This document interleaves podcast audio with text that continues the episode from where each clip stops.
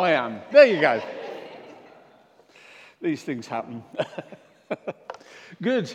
Well, we're looking in the series on the Holy Spirit, on relying on the Holy Spirit. And we're looking at a very famous verse, which is not by might, nor by power, nor by my, but by my spirit, says the Lord Almighty.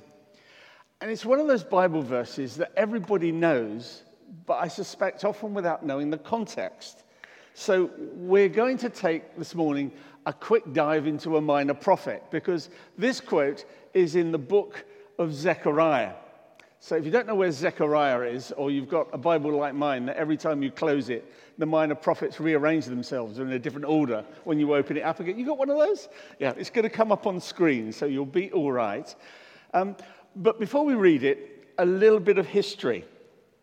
Uh, because it's important before we try and hear what God's got to say to us, to understand what it meant to those who heard it for the first time.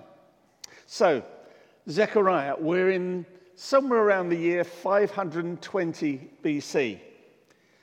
If you remember, or maybe you didn't know, the exile has happened in 597. Now, remember, BC, we're counting backwards, just, just to be clear. 597 Jerusalem was destroyed, the temple had gone, and in stages, people were, the people that survived, were taken to Babylon.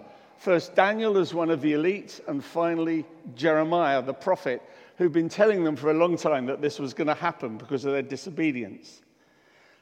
That's 597. 539, Cyrus comes to power in Persia. There's a new superpower. It was the Assyrians, now it's the Persians, or Iraq and Iran in modern day geography. And everything's changed. The Persians had a different view of how to control their empire. Instead of destroying the city, moving them to be reprogrammed in the capital of Babylon, the Persian view was let people live where they are, worship as they want, as long as they pay us taxes, who cares? So 539 that happened. In 538, the Jews saw this as an answer to prayer. And if you read the book of Nehemiah, which is one of the best reads in the Bible, you get this fantastic story of how, against all odds, the people of God started to come back to Jerusalem under Nehemiah and Ezra. We're now 18 years on from that return. And there's a new kind of crisis. It's not invasion, it's not deportation, it's not distraction, it's just disappointment. The second temple, which had started to be built but not finished, was nowhere near as impressive as the first one, and nothing like those fantastic prophecies of Isaiah back in the 8th century.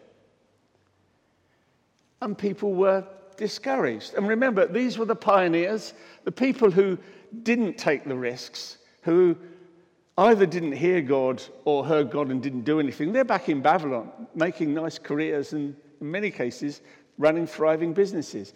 These were the people who took the almighty risk to travel several hundred miles to an unknown future because they believed God had called them.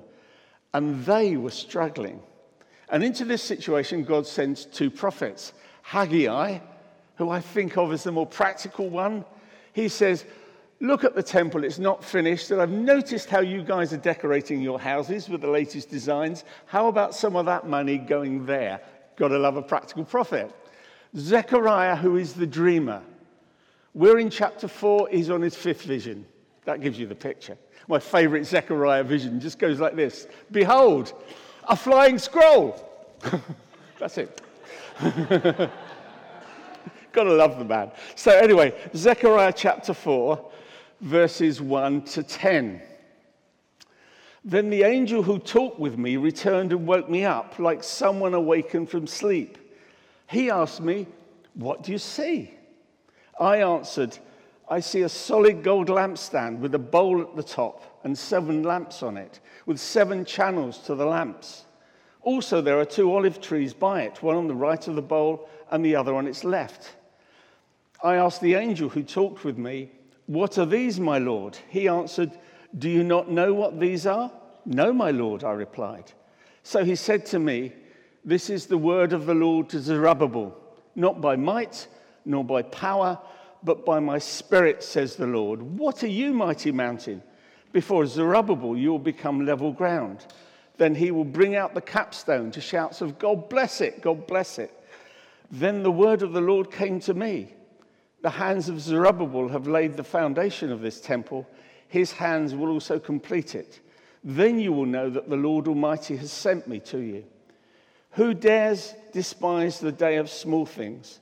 Since the seven eyes of the Lord that range throughout the earth will rejoice when they see the chosen capstone in the hand of Zerubbabel. This is the word of the Lord. The first thing I want to think about when we come to this passage is that there is, a, there is to my mind, a fascinating insight into the prophetic process. He sees a lampstand, well, it's as if from a dream, so it's probably a waking dream, which is technically a vision, I think. He sees a lampstand with lamps, which is quite probably a reference to the temple. And he sees two olive trees that most people think represent the two main leaders Joshua, not that one, same name, different bloke, several hundred years apart, and Zerubbabel, who I think has just one of those names you like saying. You know, Zerubbabel. It's just, so I'll, I'll try not to get carried away with that. So he sees this vision. And then there are a series of questions. Verse 2 the angel speaking to Zechariah, What do you see? And then in verse 4, Zechariah responds to the angel, What are these, my Lord? And in verse 5, the angel again, Do you not know what these are? So in this case, the, the prophet's inspiration is in the form of a conversation. He sees something, he questions what it means, and then he gets a clear revelation of what he's got to say to the people.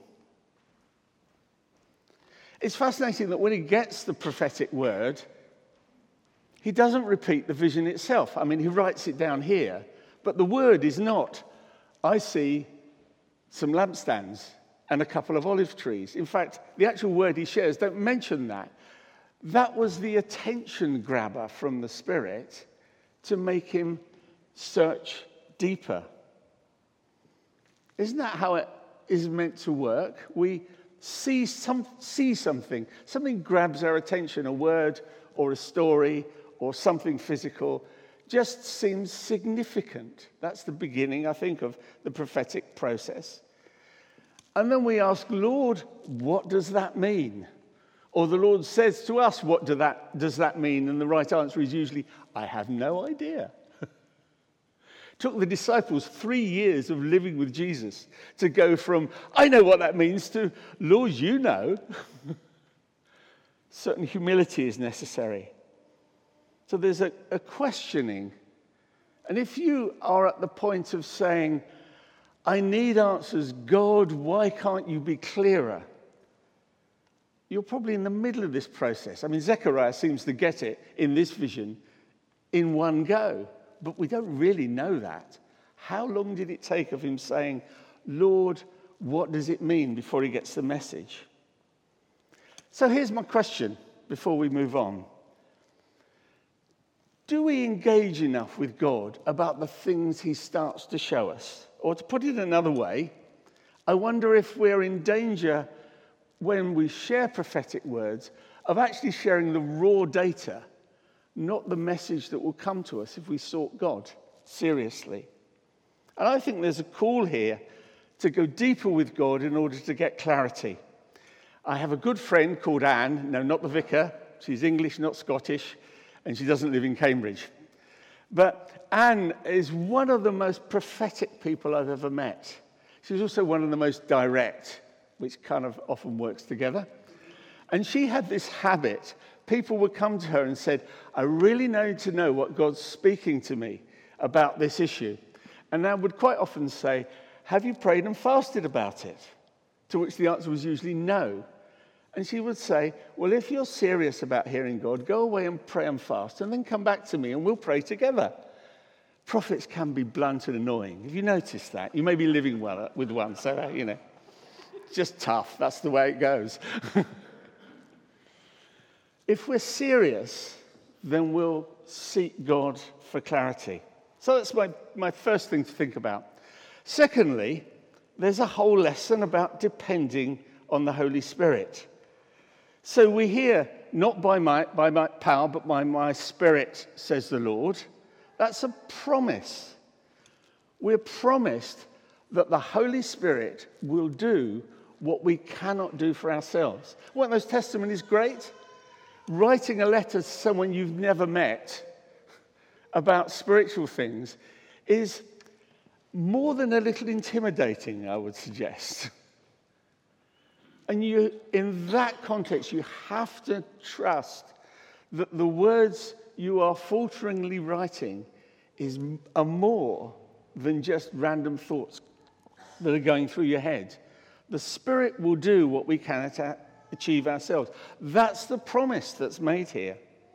The conclusion of this is that the hands of Zerubbabel have laid the foundation of this temple. His hands will also complete it. So the promise is that God will do what you can't do. The conclusion is that what God has spoken will happen. Hudson Taylor, the great missionary to China, said once there are three stages in the work of God. Firstly, it's impossible. Secondly, it's difficult. And thirdly, it's done. And I, I, I, that just resonates with me. The things I've done where I've stepped out in faith thinking, this cannot happen. And then it becomes a difficult thing, and then it happens. But sandwiched between the promise and the conclusion in this prophecy, there's a mountain to be climbed. There's difficulty. And have you noticed that it's hard to avoid that stage? God calls you to something which you know, unless He comes, can't happen. There's a fulfillment there, and in between, there's a battle going on because we're in spiritual warfare. So here's my question on this Is there something that God's spoken to you about? Something you feel called to, even if it was a, a faint whisper and maybe years ago? If there is, can I ask you to remember the call you were given and start to ask God to do the thing that seems impossible to you? And if you're wading through opposition at the present, let me remind you, it goes with the territory. I love those Kairos testimonies. And the challenge to me of that is Ian, if you haven't thought recently, if God doesn't turn up, I'm sunk. Then maybe I'm a bit too comfortable at the moment. One last thing. Right at the end of this chapter, there's this fascinating verse Who dares despise the day of small things? And I think there's something actually really important here, particularly when it comes to dealing with disappointment. We have great visions, but as a, a friend of mine used to say, I'm actually married to this prophetic lady called Anne. He was the practical one. He, he said, The trouble with vision, Ian, is that it degenerates into hard work. Absolutely true, unfortunately. But there's a point where God's called us to do something, and maybe it's not happening and we're struggling, where we just have to get down and do what needs to be done, what's set before us. At the same time as we're praying eagerly for that thing that God gave us an idea of, praying for that to happen, we still need to turn up, turn up go on the coffee rater, help clear up. That still needs to happen. And to my mind, it's really uncomfortable doing both things. Settling down to a routine is comfortable. Just being a visionary who believes in wonderful things is actually itself a kind of comfort. But living both things at the same time is challenging. And of course, that's how our characters are formed trusting God for great things, doing the small things. It doesn't say this in the book of Acts or any of the letters, but don't you think the Apostle Paul had days when what he wanted to write was Slept badly again tonight. My prayer life is the pits at the moment. And for goodness sake, why on earth did I take up tent making? You, you know, because he's a human being like we are. But knowing Paul, as we do from his letters, I suspect he woke up, prayed, and made tents. It's not very exciting, but it's what he was called to do and preach the gospel, of course. Now, don't get me wrong, I'm not denying there are personal struggles. You may be sitting here thinking, how am I going to make the ends meet financially? Or I'm going through a real mental health crisis. I get that. And you need other people around you to support you and pray with you, maybe even professional help. But it still helps if we keep God's vision up there and we do the next thing we've got to do the next day. Remember, when God's spoken, there's a conclusion, a fulfillment beyond the opposition. So let me leave you with three thoughts, questions to ponder and pray about. I think in this passage there's, there's a call to go deeper with God. Prophetic, particularly if your gift is a prophetic one. Not just to have the grab attention moment and share that, but to go away and pray and ask God to give you clarity about what it is He wants you to say. But there's a call to go deeper with God for all of us. And what do you mean by that, Lord, is always a good question. Secondly, I think there's a call to take risks. It's not just for leaders, but maybe there's a bold step that you're avoiding. I know people in St. Barnabas who've stepped out to undertake new ministries that nobody had thought of before at a young age. That's scary. But actually, it's also scaring talking to someone you've been working with for the last five years about Jesus, praying for that opportunity and just being alert when it comes and going for it. There's a call to take risks. And the great thing about doing something like Kairos is you commit yourself to something that you're too embarrassed to pull out of, but you don't want to do, and you're scared out of your wits, but you're there. And then you say, God, if you don't turn up, I'm sunk. And you know what? Does. So there's something to be said for looking for something that takes you out of your comfort zone and committing to it. And thirdly, there's a call to faithful service. I've met people in churches who've had fantastic experiences years before, and what's happening now just doesn't match up. And they sit there and all they can think about is everything is lacking, everything that's not there. I remember a couple talking to me and saying, We're struggling with the worship. It's not like it was years ago when we were in this church. I said, Well, you're, you're um, you used to lead worship. Why don't you help us with the worship? Oh, no, no. It won't be like it was years ago. Well, no, it certainly won't if you come with that attitude.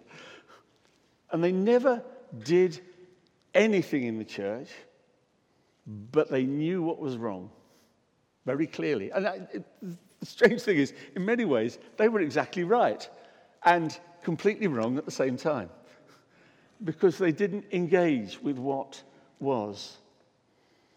So, your call at the end of this might be to go away and pray and fast. It might be to sign up for Kairos or something equally scary. It might be to join the coffee rota as an act of obedience to God. Whichever is for you, just do it. And the God who does more than we ask or think will fulfill the promise to Zechariah in you. Let's be quiet for a moment and pray, and then I'll, I'll hand back over to Tim. Heavenly Father, thank you that words spoken two and a half thousand years ago can speak to us now. Thank you for your words to people who had committed themselves to you but were struggling. Were words of promise as well as challenge. And our prayer, Lord, is that you help us to respond to the words you're putting on our hearts this morning. We pray it in Jesus' name. Amen. Oh, one last thing, sorry. When, when I forget who was talking about shoes. Do you remember? There was a story about shoes. As soon as the word shoes was mentioned, I, I, I'm sorry, I didn't hear the story. It's just one of those ding. And I, I feel that there are some people here who think, God's given me a call, but the shoes are too big for me. It's just too much. And actually, God wants to say to you, no, they're the right size. You just need to grow into them. Okay? I've made him write it down now, so there you go.